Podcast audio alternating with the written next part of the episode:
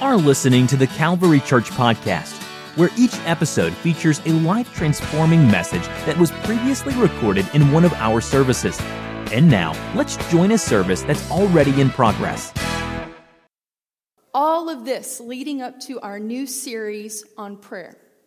Uh, last month, we did a series on the Gospels, and I so enjo- enjoyed that. The Bible nerd in me was just very happy to um, be academic a little bit. And uh, so this this month is going to be very different. We're going to use um, Mark Batterson's one of his newest books. I think it is still the newest, uh, Whisper.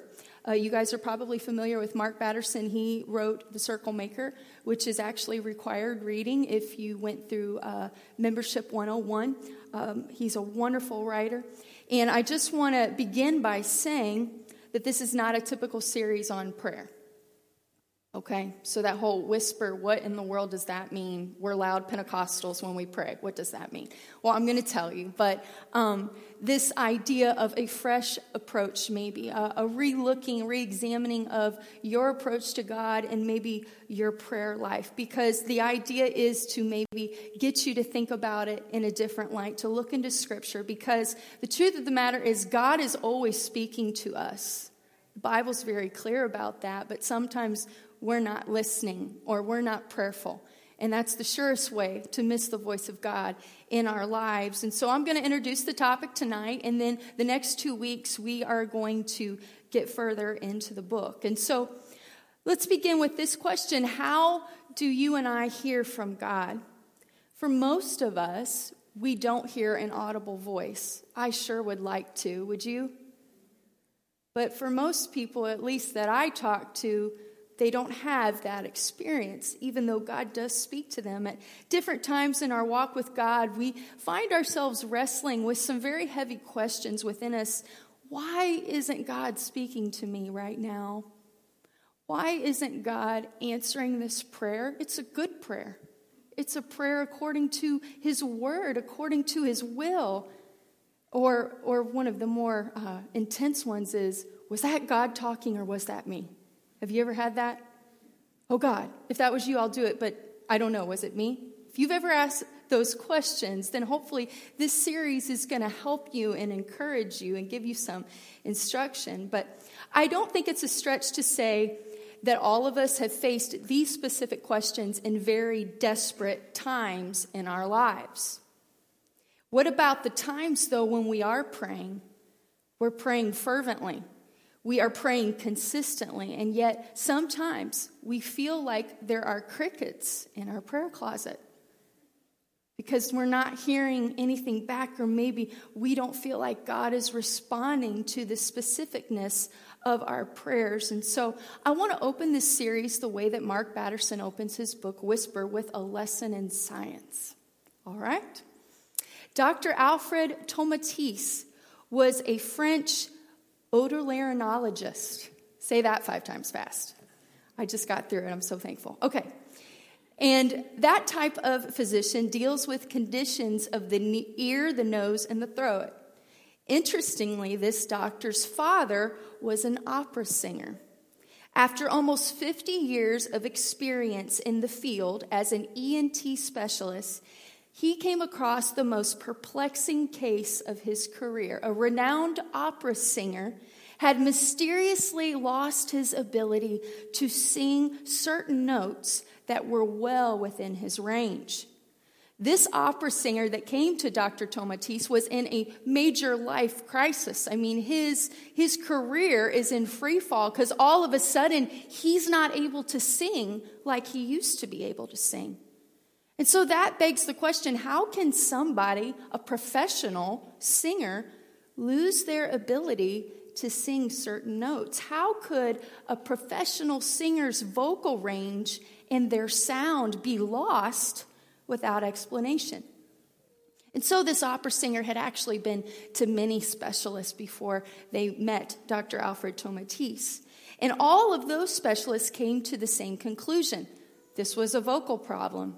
Sorry, something's wrong with your voice. But Dr. Tomatis was different in that he thought otherwise. And so he used a sonometer and discovered that an opera singer produces sound waves up to 140 decibels at a meter's distance. And for those of us not familiar with how sound is measured, this means that an opera singer's sound is slightly louder than a military jet taking off. That's really loud.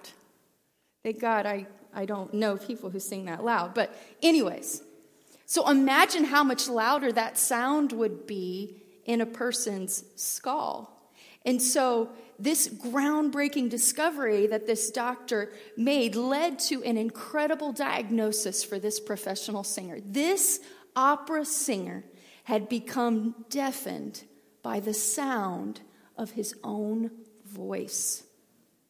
According to Dr. Alfred, selective muteness was caused by selective deafness. And while this seems a bit bizarre, the explanation is actually pretty simple. If you can't hear a note, then you can't sing a note. And so the doctor put it this way the voice can only produce what the ear can hear. And this discovery is known as the Tomatis effect. And so, as a result of this groundbreaking discovery and diagnosis 60 years ago, Dr. Tomatis developed an educational program that aims at stimulating the brain through the auditory system in order to restore someone's hearing and someone's listening. This is called the Tomatis method. This brilliant man dedicated his life and his career to perfecting this method in order to effectively help people who suffer from communication, attention, and learning problems, a method that is still used today. Pretty amazing. 1 Samuel chapter 3 verse 9 contains what I believe to be one of the most powerful statements in scripture. Speak, Lord, your servant is listening. Could it be that there are times when the Lord is speaking to us and we are not listening? Does our prayer life at times become our daily monologue to God, where we talk and He listens to us? And so tonight I want us to consider this question Are we not hearing His voice because we cannot hear it? Above our own. Maybe in our desire to pray about everything, that is certainly biblical, to cover it all, we forget that part of prayer is actually listening. Be still and know that I am God. Maybe we've misunderstood what it means to be prayerful. Our needs are desperate. Our time is limited, and so we vent and we plead with God when we can, but we do not use some of that precious time, that limited time, to hear what He wants to say to us. And so I'm not saying this tonight to shame us or to guilt trip us into some radical revamping of our devotional time, but I'm asking us to reflect on this intimate, necessary part of prayer because God wants to speak to us. And as we study this in Scripture these next two weeks, I believe it's very clear that God is speaking. He already is talking to us. He uses different means to get our attention, and He wants to assure you tonight of His nearness and His awareness of your needs. But if we are not listening, if we are not paying attention, we can miss it completely.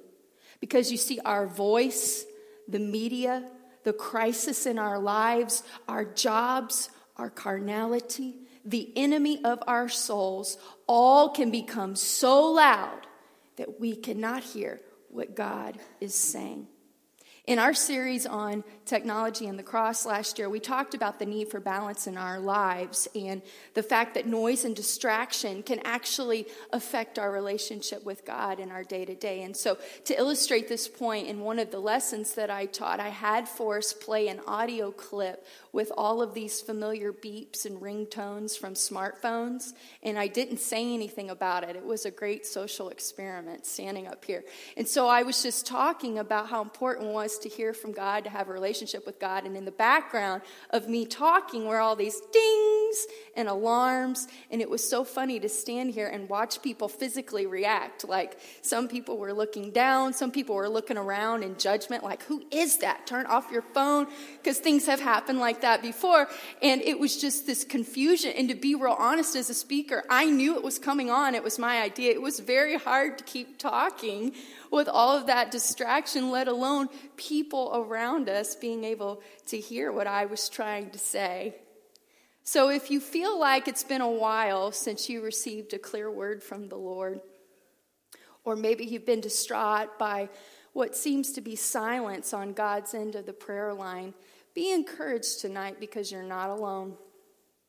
There are people in this room who've experienced that. There are people in this room who are experiencing it right now. But you're actually in very good company. I would say great company. Because the Bible is full of people who had that experience in their relationship with God. And Elijah was one of those people. Now, to say Elijah was a powerful man of God is a horrible understatement. Elijah was a man of faith. He led God's people away from the worship of Baal. He stood up to ruthless leaders. He called fire down from heaven. God used him to do the miraculous, including raising the dead. He led a school of prophets. I mean, how legit is Elijah? I mean, he's at the top of the list of cool, powerful Bible people.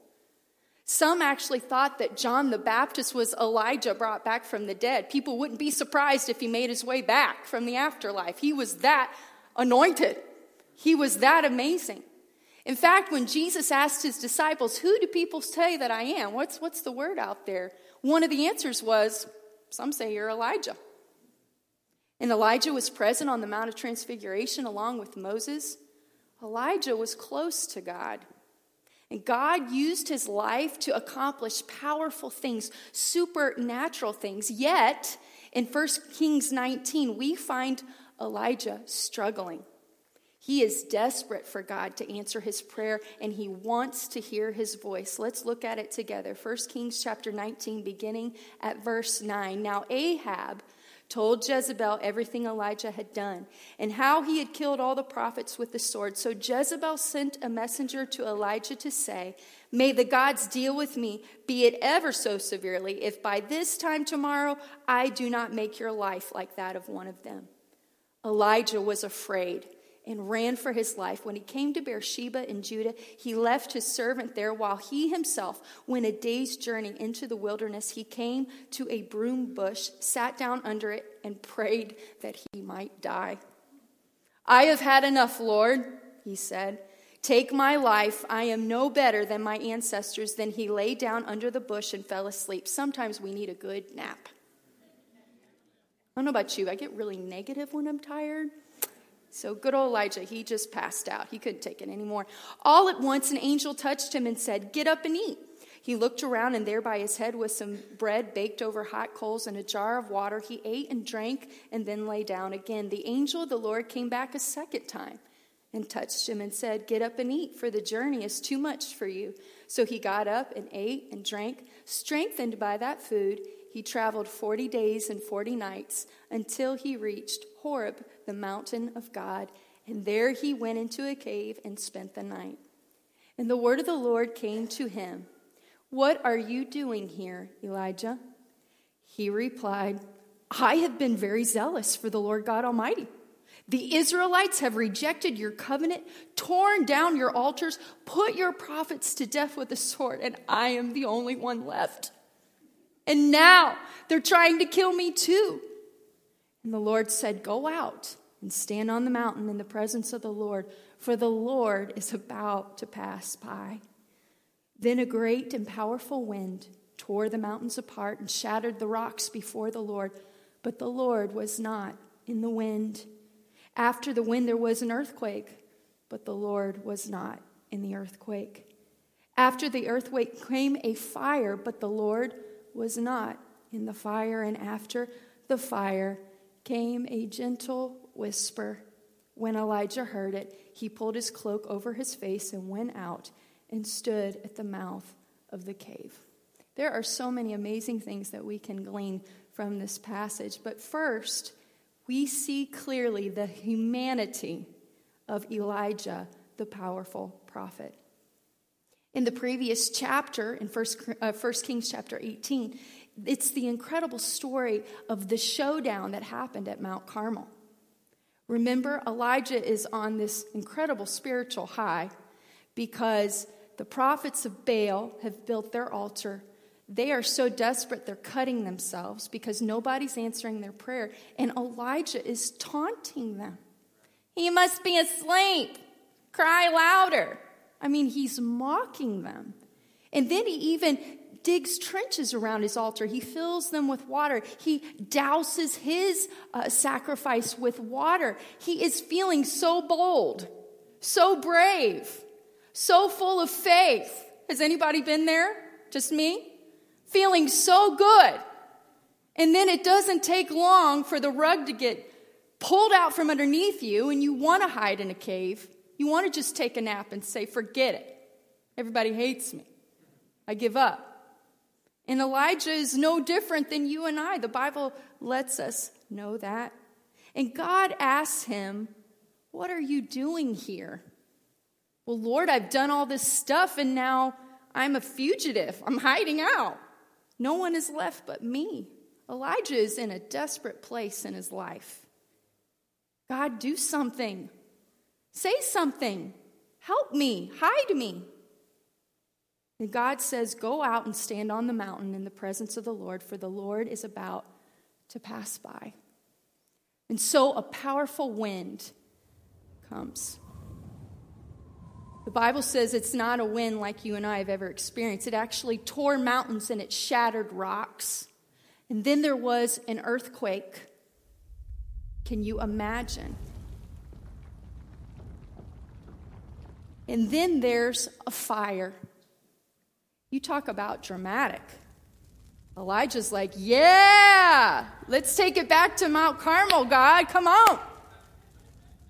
And so I think it's fair to say that Elijah, this incredible man of God, is like, okay, God's about to speak right now because he's big and he's bad.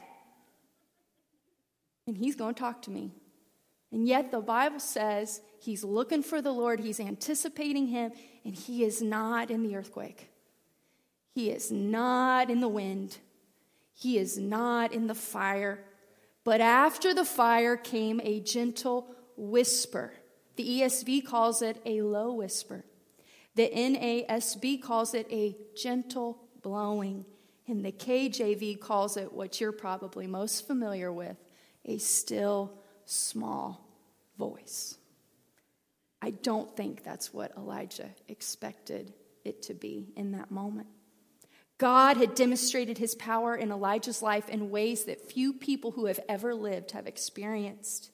Elijah was probably expecting something dramatic to happen to assure him that God saw him and to let him see that God was near. Yet the Bible describes in great detail in this verse that none of this was the case.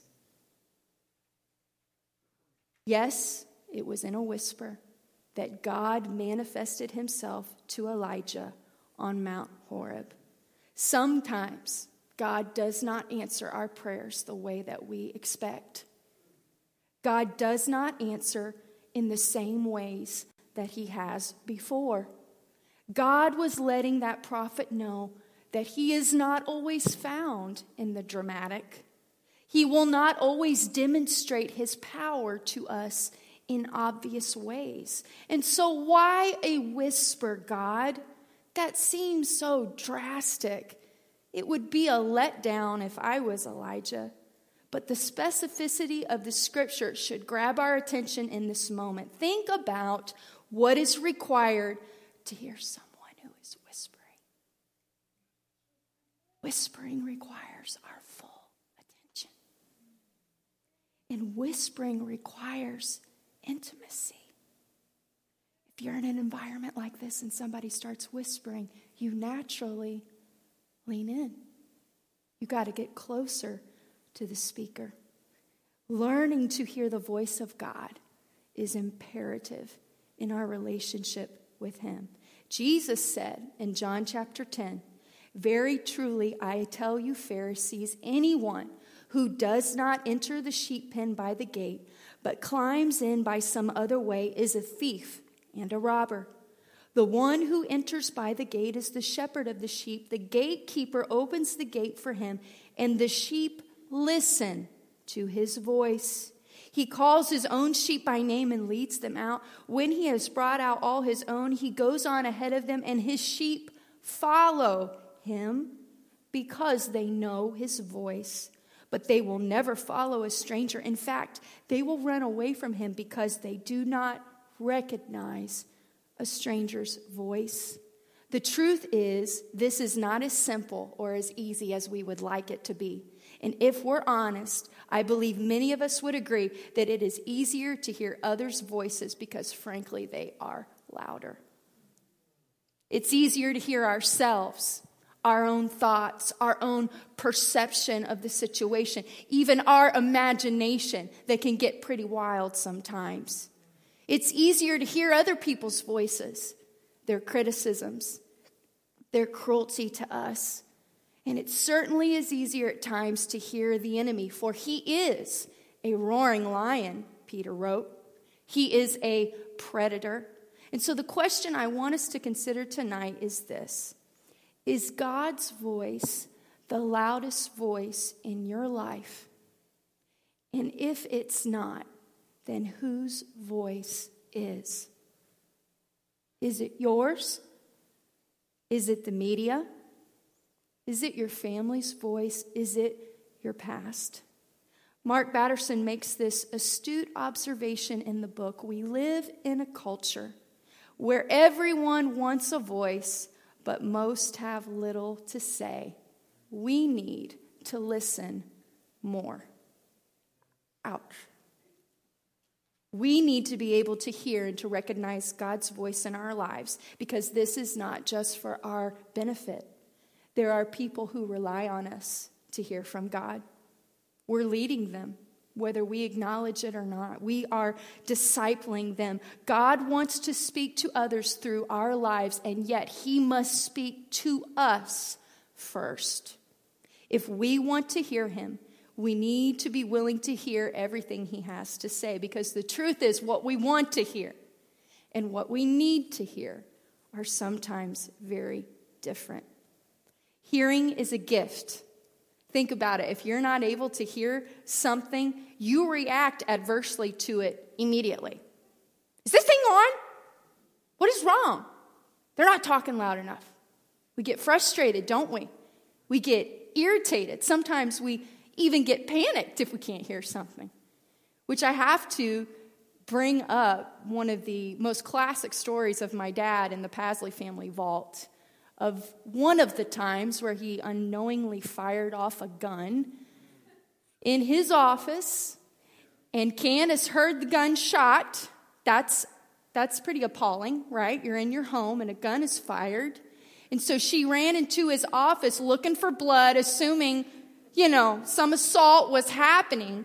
And because my dad was so quick witted, he started talking to her.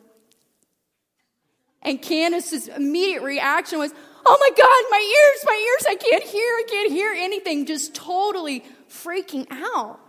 Because not being able to hear panics us. We're supposed to be able to hear. Only he could think that quickly in that terrible moment and make a joke out of a really bad situation. But it's terrifying to not be able to hear. If you've ever had swimmer's ear or a cold that clogs you up, it is just very frustrating, not pleasant at all.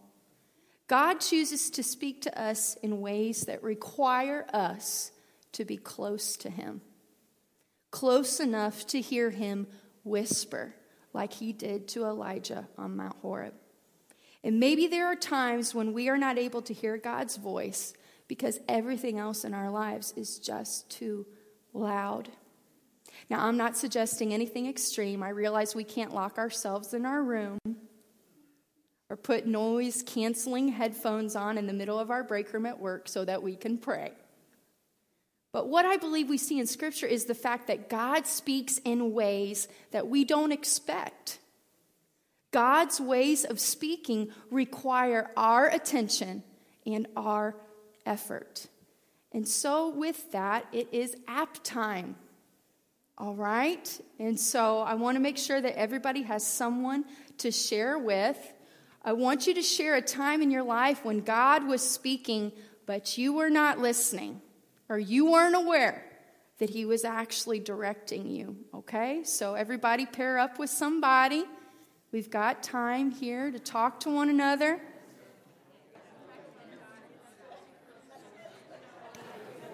All right. Sounds lively. I guess I'm not the only one who's missed it. when God was speaking, I'll invite you to stand with me. I'm actually going to do one more thing as part of our app time tonight. I was in a Bible study last night, and we were talking about the church, the New Testament church, and what they did after the day of Pentecost seems very significant. What did they do? And the Bible lets us know that one of the things that they did was they prayed together. And you read that verse, I believe it's either verse 41 or 42, where they had all things common. They broke bread together, they, they had fellowship, they continued in the word, and they prayed together. And so we're going to do something a little bit different tonight. I'd like for you to, maybe the person that you shared with, I'd like for you to take turns sharing something on your prayer list this week. Obviously, you can choose how personal or unpersonal that is, but I want you to just, we're going to take a few minutes. It's going to be okay. We're going to pray twice, okay? I'm going to help you through this. I knew y'all were like, er, nope, it's not going to happen. Yes, it is. We're going to be okay. This is biblical. We're going to pray together. But I want you to just take a minute and, and talk and just share something you feel comfortable with, letting that person know this is what I'm praying about. And then that individual is going to pray out loud for you. Okay? Okay? We can do this. This is awesome. We are growing. I feel I feel the growth. I feel the tension in the room. All right? So just take take like 10 or 15 seconds and tell them, tell whoever's first. This is one of the things I'm praying about tonight. Ben, you're off the hook because I'm not going to turn my mic off. All right, Let's take a few seconds.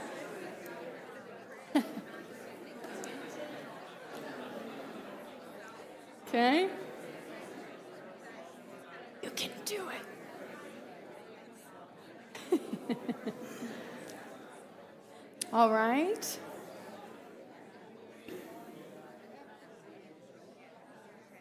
Okay.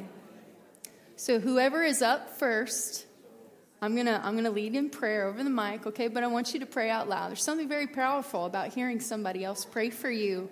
Okay? So let's do this together. God, we come before you with these needs. We agree together, Lord, this step of faith. Maybe we're not comfortable with this, but God, your word puts a great importance on prayer, puts high priority on unity.